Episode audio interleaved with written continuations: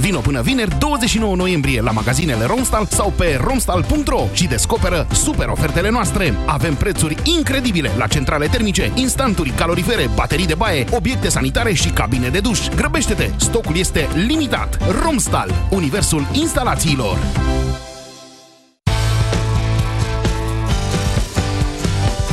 Atunci când stresul te doboară Ești obosit și nu-i prima oară. Cu Maximat poți să-ți revii de îndată Ai doza zilnică recomandată. Zi de zi să te simți bine. Ia Maximac, ai grijă de tine. Ia Maximac. Acesta este un supliment alimentar. Citiți cu atenție instrucțiunile de pe ambalaj. Cedezi locul tău în metrou. O ajuți pe vecina în vârstă cu bagajele. Staționezi pe partea dreaptă a scărilor rulante. Nu arunci chiștoacele pe stradă, nu e scrumieră. Micile alegeri aduc marile schimbări. Spune-ne ce ai ales azi pe micilealegeri.ro și poți câștiga un premiu pe loc. Fan Curier, oriunde cu plăcere.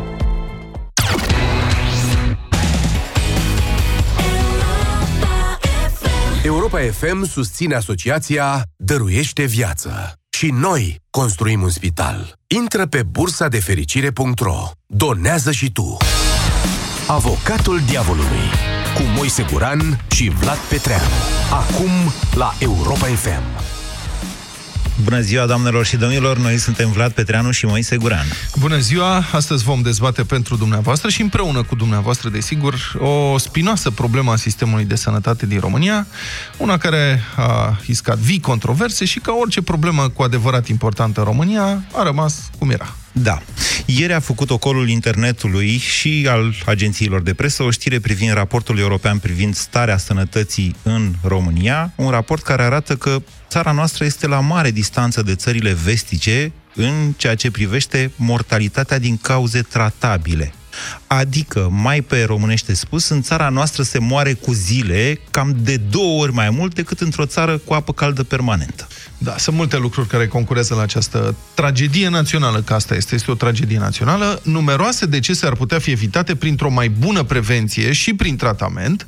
Mortalitatea prematură în România ar putea fi redusă substanțial dacă ar exista politici de sănătate publică și de prevenție mai eficace, un rol consolidat al asistenței medicale primare, precum și un acces mai bun la servicii. Se mai arată în acest uh, document, dar când zic mortalitatea prematură, este vorba de uh, uh, mortalitatea din cauze tratabile, că mori mai devreme pentru că nu te duci la medic sau pentru că serviciile sunt cum sunt. Da, iar speranța de viață este cu 5 ani mai mică decât în celelalte țări europene. Acesta este contextul în care ceea ce vă propunem noi astăzi este să dezbatem o eventuală interdicție impusă medicilor de la stat de a mai lucra în clinicile și în spitalele private. Problema semnalată de mulți pacienți este că unii medici aleg să-și consulte pacienții în cabinetele lor private, unde aceste servicii sunt de obicei foarte scumpe, după care tratamentele mai complexe sunt asigurate la spitalul de stat, pe asigurările de sănătate. Dacă e sau nu un conflict de interese aici, veți stabili dumneavoastră. Ceea ce vom face noi va fi să aducem argumente pentru și împotriva impunerii unei asemenea interdicții. Așadar, diavolul de astăzi este chiar medicul român, cel care prezumtiv ar putea sau nu ar putea să-și facă meseria dacă activează concomitent și în sistemul sanitar public și în cel privat. Acuzarea are cuvântul. Diavolul în sens uh, pur, pur simbolic, uh, așa, pentru uh, formatul acestei emisiuni, că aș vrea să precizăm un lucru, noi aici nu judecăm medicii. Ba da, îi judecăm. Nu judecăm medicii, punem în discuție, în dezbatere publică, un sistem de organizare care pare să se fi generalizat în țara noastră și anume medici care lucrează în același timp și la privat și la stat și care își trimit pacienții de la spitalul de stat la cabinetul particular și invers, în principiu potrivit nevoilor medicale de diagnostic și tratament ale pacientului respectiv. Întrebarea este dacă acest sistem funcționează și în interesul pacienților, nu doar al medicilor, pentru că dacă medicilor nu le-ar conveni, cu siguranță că nimeni nu le-ar putea impune să lucreze în acest fel, adică și la stat și la privat. Înainte de a începe discuția, trebuie să înțelegem bine și să recunoaștem deschis că între doctor și pacient relația nu este de egalitate, ci de subordonare. Medicul îi spune pacientului ce să facă, iar acesta ascultă. Sau dacă nu ascultă, o face pe propria piele. Uneori la propriu. Așadar, când un doctor pe care îl vezi la spital îți spune să vii la cabinetul lui pentru investigații suplimentare sau tratament, mă rog, te duci, adică puțin sunt cei care își permit să-l contrazică și să-i spună că ar vrea să rămână în spital, unde tratamentul e acoperit de asigurările de sănătate, în loc să meargă la privat, unde totul este foarte scump. Când vine vorba de sănătate, nu e loc de tocmeală și nu e loc de zgărcenie. Noi așa știm cu toții asta. Totuși, cum poate fi sigur un pacient că nu este abuzat financiar? Vă rog să fiți atenți că precizez că este vorba de un abuz financiar, nu medical, că nu avem căderea să judecăm asta. Deci că nu e abuzat financiar de un medic care lucrează și la stat și la privat. Și adevărul este că n-ai cum să verifici. E o chestiune de încredere. Dacă doctorul îți spune să faci așa, păi faci, că de-aia el are facultate de medicină și specialitate și studiază zeci de ani și tu nu. Rezultă că logic este răspunderea medicului să fie onest în acest joc și să reziste tentației în conflictul evident de interese în care se află. Adică, doctorul are oportunitatea să-și completeze veniturile prin tratarea aceluiași pacient și la clinica lui privată, nu doar la spitalul de stat. Nu spune nimeni că îl tratează mai prost într-o parte sau alta. Dar diferența e că într-o parte pacientul nu plătește sau plătește puțin dacă trebuie să plătească ceva, iar în cealaltă pacientul plătește mult sau foarte mult. Și când vorbim de conflict de interese, și am zis că este evident, ce trebuie ca să, să fac ca să descriu? Să presupunem, de exemplu, că un inspector de la fisc ar avea în paralel și propria lui firmă de contabilitate. Inspectorul este un profesionist, desigur, nu-l acuzăm de nimic, adică înțelege foarte bine cum e cu taxele și impozitele. După ce îți controlează firma ta, la sediul la NAF, te informează că ai niște probleme în facturi, nimic grav, dar problemele trebuie rezolvate acum, ca să nu se agraveze.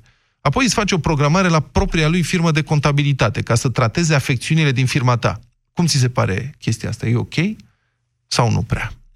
Și putem continua. Arbitrii de fotbal care au echipe chiar în divizia în care arbitrează, profesori care descoperă că o dras la taie cam praf la mate și ți-o trimit la propriile lor ore de meditații. Totul perfect legal, desigur, pot să plătească și taxe. Și numai ca să ajute copilul, cum altfel? E adevărat că destul de scump, dar ce să-i faci? Te mai tocmești când e vorba de propria progenitură? Și așa mai departe. Eu, unul, cred că personalul medical trebuie să facă o alegere în această privință. Ori la stat, ori la privat, ca să elimine conflictul de interese în care se află. Și acum are cuvântul avocatul diavolului. Urmează contraatacul Moise. Da, și va fi unul dur de data asta, Vlad. Pentru că te rog, păstrează microfonul deschis pentru că vreau să-ți dau niște replici înainte de a intra propriu-zis în apărare, să îți spun în felul următor. Noi astăzi Adică, dincolo de disclaimerul tău că diavolul nu e medicul, tu ai descris un conflict de... Ai, ai descris, de fapt, un bancher, nu un medic. Ai făcut, ai dat câteva exemple de la fotbal, din domeniul educației, marea diferență între de medici, fisc. de la fisc, marea diferență și uh, toate aceste zone, mai mult sau mai puțin comerciale, este că medicina nu este o zonă comercială, sub nicio formă și că oamenii ăia nu numai că depun un jurământ în acest sens, un jurământ vechi de două, aproape 3000 de ani, ok? Dar dincolo de asta, ei sunt oameni care își dedică viața și o dedică, practic, altora. Ceea ce o să, o să ajungem și acolo. Dar asta e, asta e primul, primul lucru pe care vreau să-l amendez. Asta e, asta e replica ta dură, că medicina nu are nimic de a face cu comercialul? Replica mea dură este că e foarte greșit și o capcană în care mulți oameni cad, din păcate, și probabil voi pierde dezbaterea de azi tocmai pentru că există Nu te o... mai gândi la asta, important să e să avem o discuție interesantă e cu ascultătorii. Meu, e rândul meu da. acum. Deci, există o prejudecată extrem de puternică pe care chiar tu ai pus-o, ai, ai enunțat-o de la un capăt la altul, și anume prezumția de vinovăție, conflictul de interese. Nu avem cum uh, verifica nu vorbim aici de doctorii care sunt patroni de clinică. Vorbim de medicii care prestează și într-o parte și în alta. Înainte de a intra propriu-zis în apărare... Aș spui că nu există conflict de interese. Nu. Că nu adică noțiunea nu. de conflict de interese nu există. Eu, eu spun că nu există un conflict între interesul medicului și interesul pacientului pentru că interesul este același în cazul medicului. Nu e ca inspectorul de la fisc. Ei jură că au grijă de viața celor care se prezintă în, în fața lor. Că există, că, că, că toți avem nevoie, că avem o rată la casă, că avem nevoie de o mașină, de nevoi fundamentale, asta e adevărat. Și atunci cum explici faptul că unii medici, nu toți, unii medici iau șpagă sau condiționează actul medical, deși jură că vor avea grijă Ajungem de viața și acolo. pacientului. Înainte de asta să vă povestesc o întâmplare de săptămâna trecută de la România în direct. Eu și Alicia Iacobescu am făcut o ediție pe sănătate și unul dintre ascultătorii Europa FM a intrat în direct și a povestit o astfel de experiență. A povestit cum a fost el la Institutul Oncologic de la Cluj, a și spus, unde un domn doctor nu i-a dat numele, din păcate, a spus că l-a trimis la o clinică privată, o poveste destul de întor- întortocheată, iar eu l-am avertizat că dacă lucrurile stau așa, acelea sunt fapte penale. Penale. E un abuz grav, abuz în sensul penal, al codului penal. După emisiune m-a sunat uh, doctorul Patriciu Achimaș Cadariu, care este șeful clinicii, uh, șeful Institutului Oncologic de la Cluj și mi-a zis în felul următor. În primul rând, ce a zis omul respectiv, și anume că nu avem tehnică medicală sau că i s-ar fi spus că nu avem tehnică medicală, este profund fals. Avem cei mai buni medici, a zis el. Păi și cine îi spusese omului că nu există tehnică medicală acolo? Medicul respectiv. Okay. Atenție, vorbim de o relatare anonimă la România în direct, ca și la avocatul deci, diavolului. Stai, ca, să, ca să îmi spunem dacă am înțeles bine. Ascultătorul tău a intrat în direct și a spus eu m-am dus acolo da. la un medic, medicul mi-a zis aici nu te pot trata mi-a că dat cartea tehnica, de vizită de la așa, da. Da, uite, vino aici da, la clinica exact. privată. Exact aici, ce a tu. Exact ce vor... Exact da. ce a tu. Ok. Da? Deci, bun. Deci șeful clinicii m-a sunat și a, a spus, așa, m-a durut sufletul domnul Guran când am auzit că nu avem medici calificați, că nu avem tehnica respectivă, sau că un astfel de tratament ar fi o regulă. Noi condamnăm puternic orice, orice fel de, nu știu, o practică de acest fel, noi o condamnăm puternic și nu avem cum să facem dacă omul respectiv nu vine și nu spune, uite ce mi-a făcut medicul ăla, m-a trimis la o clinică privată. Asta este o excepție.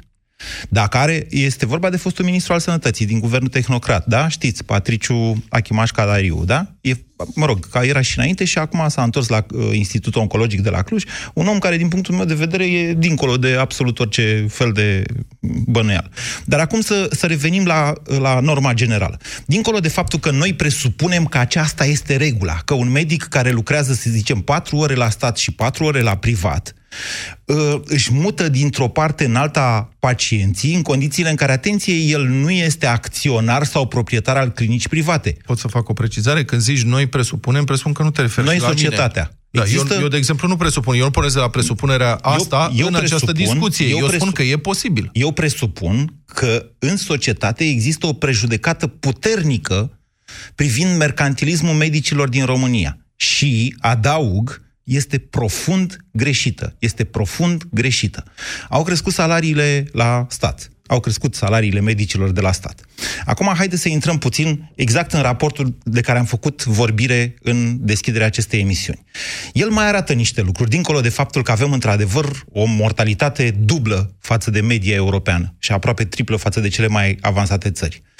Arată că avem printre cele mai multe paturi de spital, adică locuri în spitalele din România și totuși spitalele nu fac față. Arată faptul că în România tot ce înseamnă tratament sau abordare a managementului în sănătate este profund greșită, pentru că restul lumii se ocupă, se ocupă acum mai mult de prevenirea îmbolnăvirii decât de tratarea îmbolnăvirii. Arată că avem niște probleme de educație extraordinare noi ca populație, pentru că nu oamenii nu se duc la doctor decât atunci când sunt pe moarte de foarte multe ori. Da. Ăsta e adevărul. Asta înseamnă costuri mai ridicate? Îmi dai replica după aia, că... Nu, era vorba de raport. Da. Raportul spune așa, că nu există în România politici de sănătate publică orientate în primul rând spre prevenție, da, ceea da. ce a, și de, pe educație, ceea ce ar reduce numărul de morți prematuri. Da, da, da, da. Fumat, boli cardiovasculare, programe de screening și sigur, așa mai sigur. departe. Da, adică da. nu vorbește de calitatea actului medical, nu. ci mai degrabă de calitatea actului guvernamental. Da, și de faptul că acest mod al nostru de a administra sănătatea, în primul rând, duce la niște costuri extraordinare și, în al doilea rând, sistemul nu face față. Și de aici rezultatele astea. Murim cu zile în această țară. De unde, logic, România are o nevoie acută de a trece printr-un proces de reformă în sănătate, care să mute de la cum gândesc oamenii referitor la starea lor de sănătate și până la modul în care personalul medical, unitățile sanitare, abordează problema sănătății publice. Adică, cât de des vorbești tu cu, medic, cu medicul tău? Câți, câți medici ai la dispoziție, dincolo de faza, uh, croni, uh, faza acută, când te doare de nu mai poți? Zim. Nu, nu, nu, te ascult. Să mă opresc. Nu să te oprești, încă, să încă n-am compact- ajuns, să încă n-am ajuns la compactezi. principalele argumente, că ele abia urmează, Vlad. De În asta România, în România, numărul medicilor este la jumătate față de media europeană, față de cât ne trebuie. Principala problemă a acestei propuneri de a interzice medicilor să lucreze și la stat și la privat. Mm. Nu știu iar- care este sursa pentru la jumătate. Eu știu că avem un deficit de vreo 4.000 de medici în acest moment, pe date oficiale. Nu, e față de, față de ce era. Vlad Mixice. Nu știu dacă spune că e la jumătate. Uite, Ok. Vlad mi-a dat mesaj că vrea și el să intre prin telefon. El e de partea ta, el fiind doctor. Am e de înțeles. partea ta. Dacă vrei, îl sunăm pe Vlad. Păi să, Mixici, dă-mi un semn. Deficitul este de jumătate Am sau... vorbit eu cu el, numai ce am închis cu el acum. E de 1,8 Pe la mine 4. nu mai fi sunat Mixici, bine? Așa, bun. Deci, deci ne lipsesc medicii în țara noastră. A- această resursă, competența medicală, e în criză gravă în România. În momentul în care îi impui o astfel de restricție, criza va fi și mai mare. În condițiile în care deja s-au investit niște sute de milioane, dacă nu miliarde de euro, în infrastructura sanitară, în condițiile în care, atenție, noi nu avem clinici universitare private, altfel spus medicii, care vor să facă performanță la nivel de cercetare și univers... un... ei sunt obligați să stea lipiți de sistemul public de stat. În condițiile astea, Vlad, chiar pui totul pe burtă, iar criza va fi și mai mare de personal medical specializat într-o astfel, cu astfel de interdicție. Mie, în primul rând, mi se pare că n-ar trebui să-i judecăm pe medici altfel decât ceea ce sunt, și anume o elită a intelectualității românești, iar cazurile care indubitabil există de acest fel, probabil că sunt mai degrabă Să- excepții. Să nu facem o blasfemie, asta îmi spui aici. Da. Oricine poate fi supus uh, evaluării publice în țara asta. Deci nu judecăm pe medici așa să-i omorâm sau nu. Vorbesc de un sistem și mă întreb dacă este în interesul pacientului sau nu. Cred că asta este dezbaterea aici. Nu dacă medicii, dacă sunt medici răi și medici buni. Bai, da, în funcție de asta impunem, nu? Interdicția. Da, domnul Moise. Aveți cuvântul, domnule. Sună-l pe avocatul diavolului la 0372 069 599.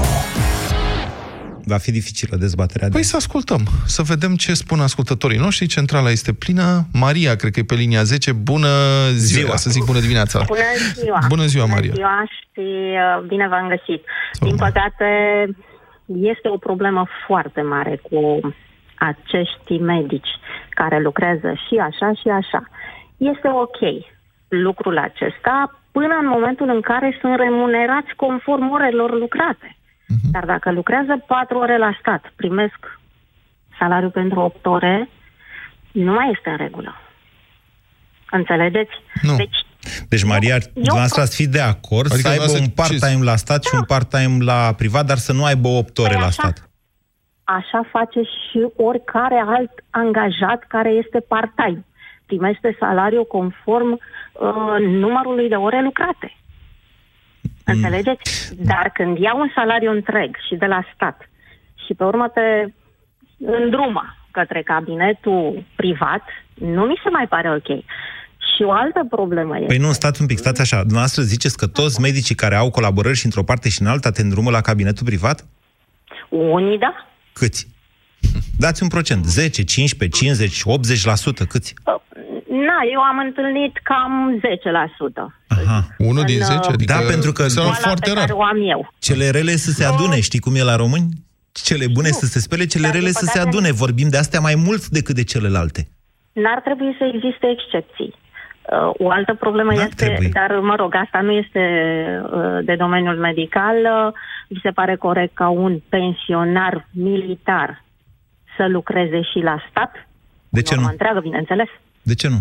Mă rog, Mie asta nu e se pare normal. chestiunea Poate numărului- acel loc De ce? poate fi ocupat de cineva care n-are Păi dumneavoastră nu înțelegeți că e criză, e Nu, criză e- de medici, despre asta vorbim. vorbeam Dumneavoastră de- spuneți că ei se... Dumneavoastră sunteți din sistemul medical, Maria. Nu, nu. Nu Uh, sunteți. Sunt, uh, deocamdată sunt doar elevă la o post liceală sanitară, pentru că vreau să mă Deci sunteți din orientez, sistemul reorientez. medical. Înțelegeți că țara asta are criză și de medici și de asistente și că a- astfel de resursă umană se formează în decenii, nici măcar în ani de zile. De acord, sunt de acord cu dumneavoastră. Criza Și dumneavoastră îmi este, spuneți cum că să de vă ce spun, ține de postul medici ocupat buni. un medic care, oricum în sistemul medical, ești, ești mai devreme la pensie, că au, na, sunt militari. Din anumite profile, da. da Păi, și corect, deci sunt medici corect. tineri care mai pot profesa și dumneavoastră ziceți, de ce ține locul altuia? Pentru că e nevoie în țara asta, vă spun eu. Sunt de acord cu dumneavoastră, de medici buni chiar e nevoie. Dar, din păcate, eu am fost diagnosticată de curând cu un sindrom uh, pentru care nici măcar nu se aduc medicamente în țară, pentru că suntem vreo 10-15 în țară. Îmi pare rău Atât. să aud asta. Bolnav Maria, așa p- ceva. trageți o concluzie, vă rog. Deci, dacă Ați impune o interdicție sau nu? Să lucreze ori la stat, ori la privat, sau să fie ca și până acum să lucreze și la stat și la privat? Ce ați prefera?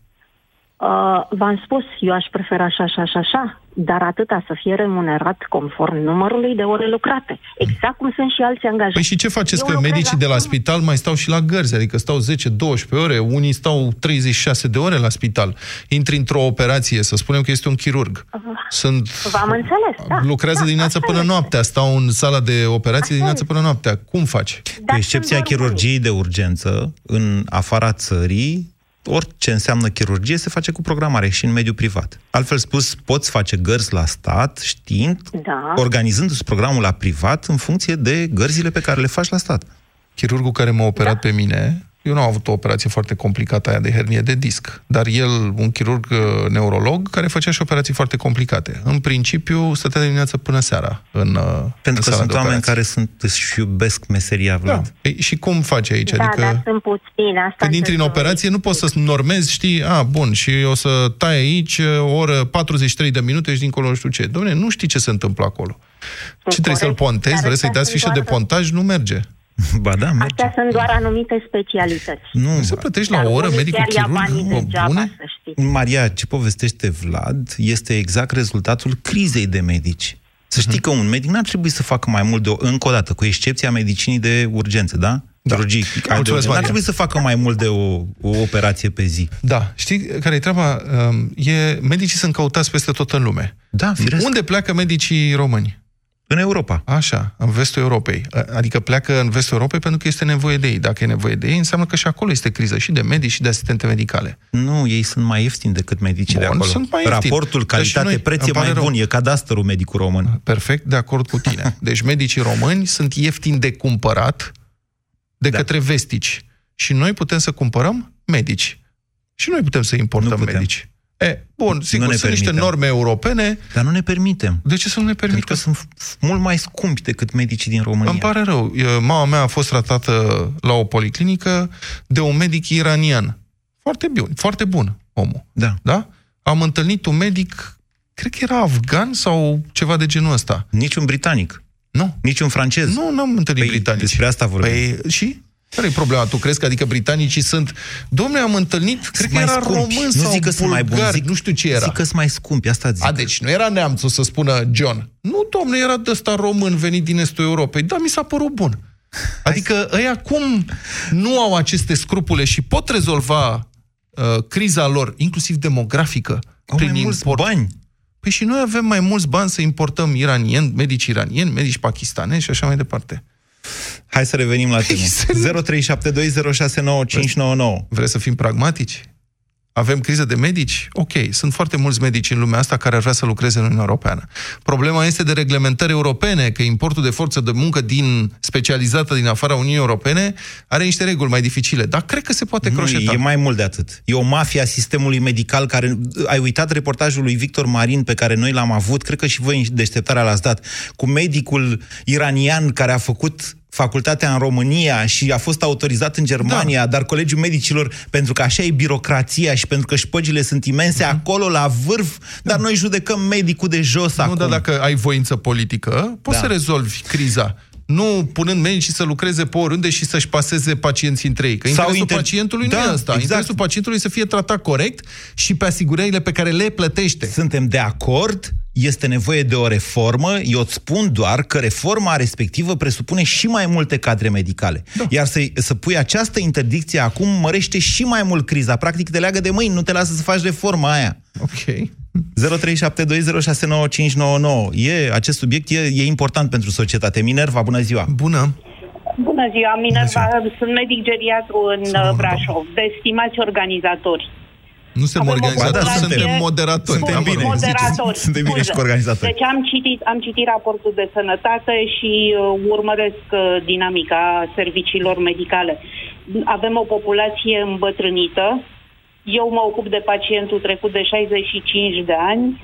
Este un pacient cu multe afecțiuni, cu multe boli, cu multe nevoi au o nevoie comună, acest segment de populație, de a face față vârstei înaintate, dar ei au nevoi diferite. Actul medical, oricât de performant ar fi el, că este la stat, că este la privat, doctorul oricât de bun, de compliant, de empatic și așa mai departe, acel pacient în vârstă se întoarce acasă. Acasă poate nu este îngrijitorul informal, membru al familiei sau îngrijitorul profesionist. Cine îl supraveghează la domiciliu? Cine îi supraveghează administrarea medicației? Cine îi supraveghează alimentația, eliminările, igiena, stimularea cognitivă? Sunt multe alte lucruri. Deci dacă vorbim strict despre actul medical, nu vom rezolva nimic. Vorbim Avem strict alegeri- despre, despre o interdicție. Avem alegeri. Da. Deci eu vă ascult pe dumneavoastră. Da. Avem alegeri electorale. Îngrijirile la domiciliu nu sunt pe agenda cetățeanului. Niciun politician nu le promovează, pentru că în România Așa pacientul român nu-și dorește. Și dacă eu ca politician vreau să fiu ales, nu mă duc cu așa ceva. Deci pacienții stau, avem presiune pe internare, avem hospitalist tocmai pentru că avem o mare problemă cu îngrijirea la domiciliu. Dumneavoastră, doamnă, nu vă spărați, lucrați și la spitalul de stat eu și la sunt- privat? Nu, eu lucrez numai la stat. Ok, dar de ce nu lucrați și la privat? La un cabinet particular? Pentru că nu fac față. Deci nu mă ajută. Am 30 de ani, am o vârstă de practică medicală, am o vârstă. Deci vă repet din nou. Dar aveți colegi care lucrează și la stat și la privat? Sunt, nu asta este problema. Ba da, Eu păi asta aș este vrea tema să discuției. înțeleg. Dumneavoastră ați Nu, deschis o temă este foarte tema interesantă, dar discuției. sunteți în afara E temei tema emisiunii, asta e problema. discuției. Ba, bă, eu vă spun că actul medical, oricât de performant ar fi, devine inutil atâta timp cât acasă nu beneficiază Am înțeles de acest îngrijiri aspect, dar Minerva, corespunzătoare. Minerva, vreți să stați de vorbă cu noi, să avem un dialog? Adică, dumneavoastră acum aveți un Deci eu comportament vă exact cum zicea spun- Vlad mai devreme. Sunteți șeful. Șeful la discuție deci de eu, aici. eu vi le spun pentru că ascult emisiunea dumneavoastră de foarte multă vreme și n-am auzit o discuție punctuală în acest sens. Îngrijirea Am la af- domiciliu care înseamnă act medical și Asta o înseamnă componentă educația socială. populației, inclusiv asta. Păi și cine să o facă? Cine să o facă? Cine să o facă, cine nu o face? Uite, asta e o problemă generală de educație în România. Pleacă copiii de acasă, ok, fără norme de igienă, fără educație de bază, fără bună ziua ăla. Da? Cine să o facă? Școala românească nu și asumă un astfel de rol. Cine, Deci, domnul cine Moise, poate să o trebuie facă? să Iertați-mă, preiau- altcineva Îmi cer decât... Scuze, trebuie să preiau alt serviciu. Dar rugămintea mea este, eh, deci degeaba dați noi, ca și corp medical, nu vom găsi, nu vom avea câștig de cauză dacă această populație nu va fi educată și în sensul... Chiar dacă sunt de că acord se cu dumneavoastră, pensionează, că vă rog să devine vă... în vârstă. Doamna doctor, chiar dacă sunt de acord cu dumneavoastră, modul în care pronunțați această populație îmi surpă mie toată apărarea pe care am făcut-o corpului medical. Modul Bun, în care îmi dumneavoastră cer ziceți scuze. această populație. Hai, Nu, hai să populație înțelegem că în nu vârstă, suntem mă Dumnezei, refer nici la noastră, tot. nici noi și că Nu, trebuie să nu avem suntem. dialog, doamnă.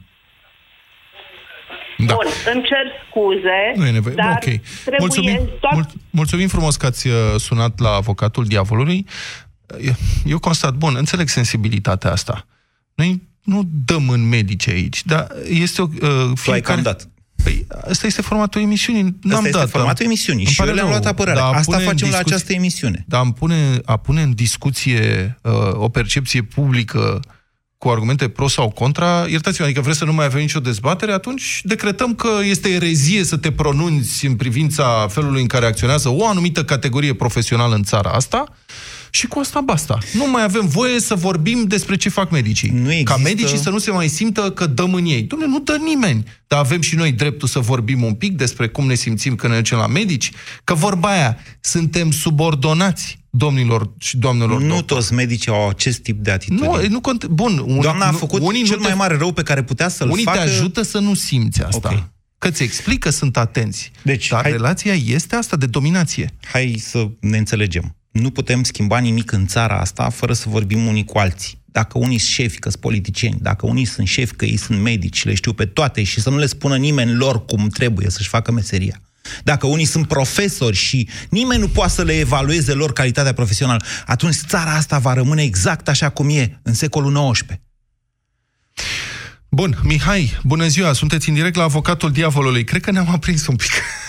Se mai întâmplă, nu e prima Da, dată. vă ascultăm. Aș, aștept emisiunea asta de ani de zile de a face o paralelă între munca la stat și munca la privat. În- Din punctul meu de vedere, amândoi aveți dreptate. Și acum să vă zic, dau și niște exemple din viața mea. Am întâlnit un medic pediatru pentru copiii mei, care m-a servit la stat totdeauna când am avut probleme grave de sănătate, care au necesitat investigații, internări și așa mai departe. Dar totdeauna când a fost un consult de rutină sau așa, m-am dus la privat, l-am căutat la privat și din respect pentru medicul respectiv, și din respect și din cunoștință de cauză că știu că este foarte aglomerat, că l-am văzut în spitalul ăla zi și noapte, că o stat acolo, și atunci, pentru anumite chestii, m-am dus la privat și l-am căutat. Uh, ca să pot să susții uh, să dezvolți niște cabinete private și niște clinici private, este nevoie omul să meargă și la privat. Avem nevoie și de cabinete private și să dezvoltăm partea asta privată, nu numai stat. De acord cu dumneavoastră, pot să vă fac o propunere? Ce ar Da. fi, ca de exemplu, din asigurările de sănătate pe care le plătim prin lege toți cei care încasăm salarii în țara asta, sau care facem venituri, o parte să fie uh, pentru finanțarea dezvoltării sistemului privat. Nu așa merge. În felul în care, de exemplu, există pilonul 2 de pensii. E o un altă procentaj... Exact, exact. E o altă discuție. Numai puțin să formulez eu o contrapropunere Și la apropo, propunerea lui Vlad. paranteză, Da. o parte din serviciile medicale pe care le fac clinicile private pentru pacienți asigurați la stat sunt decontate după aceea. Da, da, da.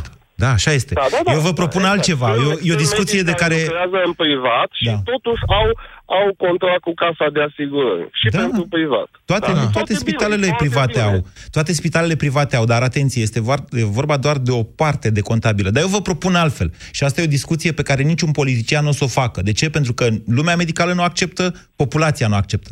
Hai să dăm drumul mai multor case naționale de asigurări de sănătate, nu cea de stat. Să intre finanțarea sistemului, iar eu, pacientul, să plătesc cei 10,5% din salariu. Iar casa mea să-mi dea, să-mi deconteze la stat și la privat acolo unde am nevoie. Și să-mi facă pachete de servicii optimizate, astfel încât să existe concurență între diferitele case de asigurări de sănătate.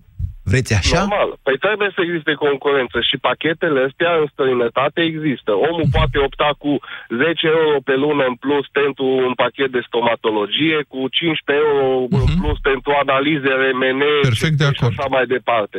Da, omul trebuie să aibă dreptul pe, uh, în, uh, pe o cotizație în plus, deci în plus, să meargă la o firmă privată de asigurări și să-și facă și pentru privat. Este o chestie foarte Bun. normală. Acum să Este o știți, chestie discuția nu este... normală că- Noi aici, evident, Asta- și asta a știți, fost în numai o plus, secundă, corect. noi susținem aici dezvoltarea sistemului privat, nu doar în medicină, ci a inițiativei private antreprenoriale în general. Întrebarea emisiunii este dacă faptul că medicii pot lucra cu același pacient și la stat, unde serviciile sunt uh, finanțate prin asigurări obligatorii, dar și cu același pacient și la privat, unde pacientul trebuie să plătească serviciile în afara asigurărilor de Asta- sănătate, asta- dacă asta asta e vreau- corect sau asta- nu. Asta vreau să vă răspund și punctual la amândoi. Amândoi aveți dreptate. Problema nu se pune la medicul simplu care consultă în spital. El are într-o zi, să zic, are voie 25-30 de consultații. Normal că dacă îl caut 100 de oameni și lui se termină norma, că el e normat, el nu poate să, în afară de urgențe, el nu poate să vadă la spital 200 de oameni pe zi. Pentru că casa de asigurări îi dă un timp de pacient. Domne, tu ai 30 de minute Corect. de pacient, deci clar în 8 ore nu poți să vezi 200 de oameni. Mhm. Și atunci omul ăla merge după masa și mai primește încă 30 de oameni în privat. Pe altă normă de timp. Da. Pe altă Și de normă unde știu timp, că nu dă corect. rasol? Eu, asta e, asta, ăsta argument Nu, s-a bun, și adus acum mai vreau des. să vă zic exact, exact unde e problema, unde greșiți amândoi. Da. Deci, uh, De unde nu sunteți deloc, de medicul- curiozitate? Sunteți ardelean, nu? Și sunteți bine În informați. Cluj, iată. În Deci, Cluj, care... deci Așa. hai să vă zic unde greșiți amândoi. Ia Da. ziceți. Problema e nu la medicul, un medic care consultă în spital și un cabinet. Problema este la anumiți medici care au un cumul de 6-7 funcții. Acolo este problema. Funcții Când unde? ei, Funcții pe unde? Funcții de șef de clinică, profesor universitar, șef de catedră, două, una, două catedre, integrare clinică, cabinet privat. Ăștia șef știți că de- se cheamă în sistemul medical, se cheamă Dumnezei. Știți, da? Aici Ăștia sunt ai Dumnezei. problema.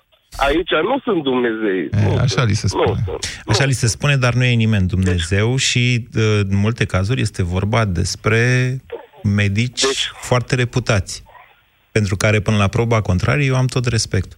Mihai, ok, soluția noastră Rabi Style, dincolo de ea, ne-ați adus uh, foarte m- multă valoare adăugată acestei emisiuni, pe care, apropo, vă anunțăm de acum, o prelungim până dup- uh, după ora 14, deci o să facem o scurtă pauză pentru știri și uh, o mică pauză de publicitate, după care continuăm această dezbatere cu dumneavoastră. Până atunci să vorbim cu Tiberiu. Bună ziua! Bună, Tiberiu! Bună ziua! Bună ziua! Uh, aș vrea să luăm problema de la început.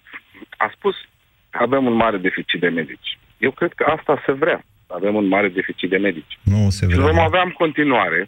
Nu se vrea, Tiberiu. Eu numai vă- puțin. Aici e o, e o problemă, nu știu cum să vă spun eu. A fost afectată inclusiv școala de medicină românească prin plecarea masivă a medicilor afară. O secundă, lăsați-mă să termin. Da. Uh, noi facem rezidențiatul, da? Nu ni se oferă posturi. Posturile sunt problema. De aici pleacă tot. Dacă noi nu avem posturi, terminăm rezidențiatul și suntem șomeri. Cât mai ești pagat la Trebuie să ne- rezidențiat? Nu vorbesc Ca serios. să, ca să iei rezidențiatul? Da. Nu știu, habar n-am. Ultima dată Habar când am verificat era 10.000 de euro. Eu n-aș da bani ăștia, mai bine stau să învăț, așa cum am făcut. Mai bine te închizi în casă șase luni de zile și înveți, fără nicio problemă. Asta te Astea sunt rezidențiat. lucruri grave ce zic eu acum.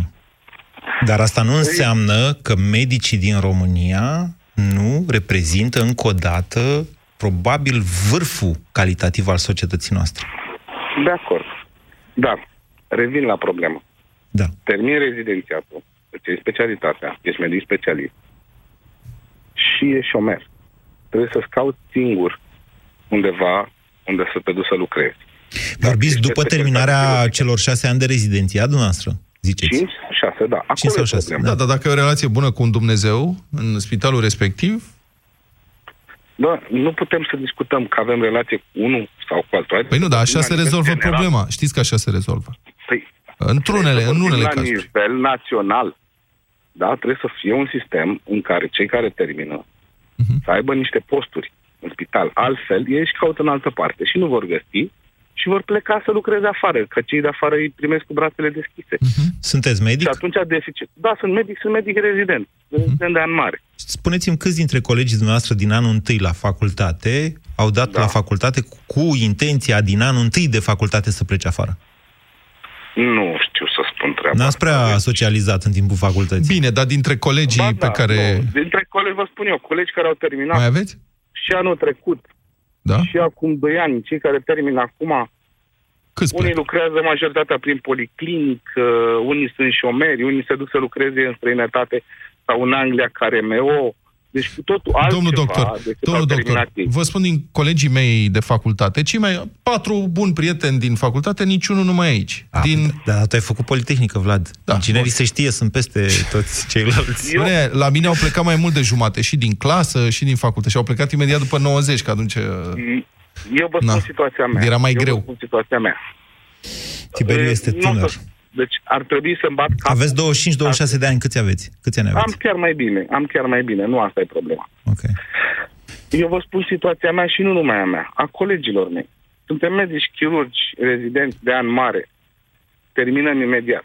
Nici nu știu dacă o să stau să-mi bat capul să-mi găsesc post în țară, să ajung pe peste tot. La Botoșani îmi transmite cineva, este post, sunt posturi la chirurgie pediatrică, poftim. Adică sunt locuri în țară în care e nevoie Eu- disperată de medici.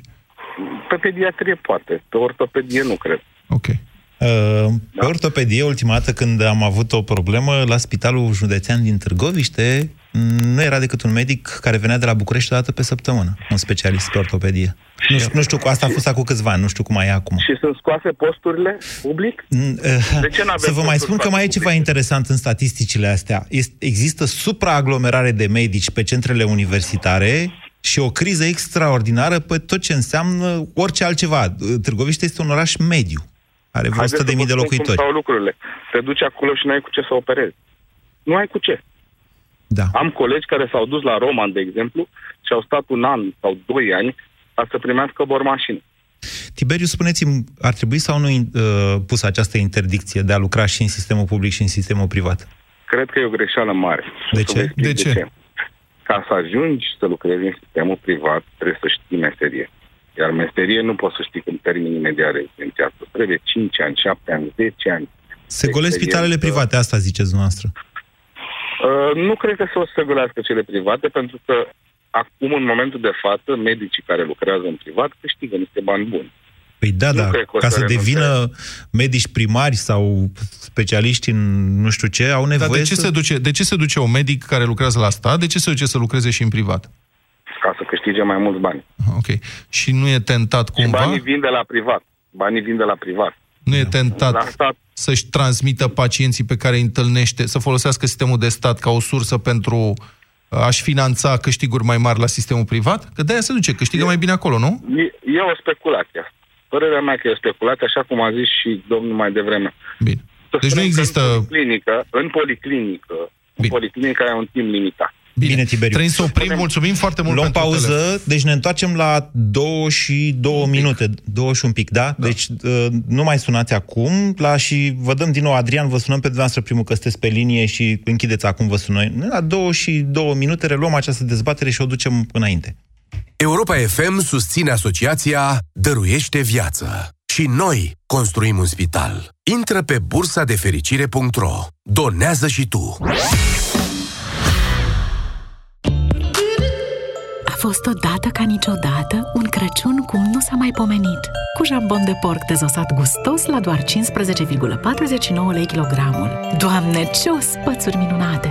Fiecare masă de Crăciun în familie are o poveste a ei. Ofertă valabilă între 28 noiembrie și 1 decembrie. Carrefour. Cu toții merităm ce mai bun. Ah, băieți ăștia ai mei, am acasă doi mici fotbaliști și un soț care se crede priceput la toate. Zgârieturi la coate, julituri în genunchi, răni sau mici leziuni cutanate la degete, toate sunt la ordinea zilei. De aceea, eu folosesc Raniseptol Spray. Raniseptol conține nanoparticule de argint care previn infectarea leziunilor cutanate și acid hialuronic care ajută la vindecarea tăieturilor, zgârieturilor și a rănilor. Raniseptol. Numai bun de pus pe rană. Pentru adulți și copii peste 7 ani. Vino în luna noiembrie în farmaciile Dona și beneficiezi de 20% reducere la orice produs din gama Raniseptol. Hei tu, cel care ești acum în trafic și visezi la un motor. Și tu, cel care ești la birou și te gândești la o vacanță cu rulota cea mai tare. Pentru tine am creat creditul Expreso, cu dobândă fixă de la 6,99% pentru refinanțare. Să te bucuri de viitor acum. Pentru detalii, intră pe brd.ro. BRD. Tu ești viitorul. Te întrebi cum să alegi un produs cu bacterii bune în timpul tratamentului cu antibiotice? Este foarte simplu. Verifică dacă acesta conține 50 de miliarde de bacterii bune într-o singură capsulă, precum Lacium. Asigură-te că are în compoziția sa, ca și Lacium, cel puțin 9 tulpini diferite de culturi vii. De asemenea, dacă bacteriile se eliberează în intestine și nu în stomac. Mai multe informații pe www.lacium.ro Acesta este un supliment alimentar. Citiți cu atenție prospectul. Negrul e culoarea reducerilor. Profită de Black Friday Voucher. Intră pe vivre.ro, folosește voucherul Black 20 și beneficiezi de 20% reducere la toate produsele de care te-ai îndrăgostit. Oferta se aplică la comenzi de minimum 100 de lei și este valabilă până pe 29 noiembrie ora 23.59. Vivre. Home. Lovely home. Tuse. Durere în gât.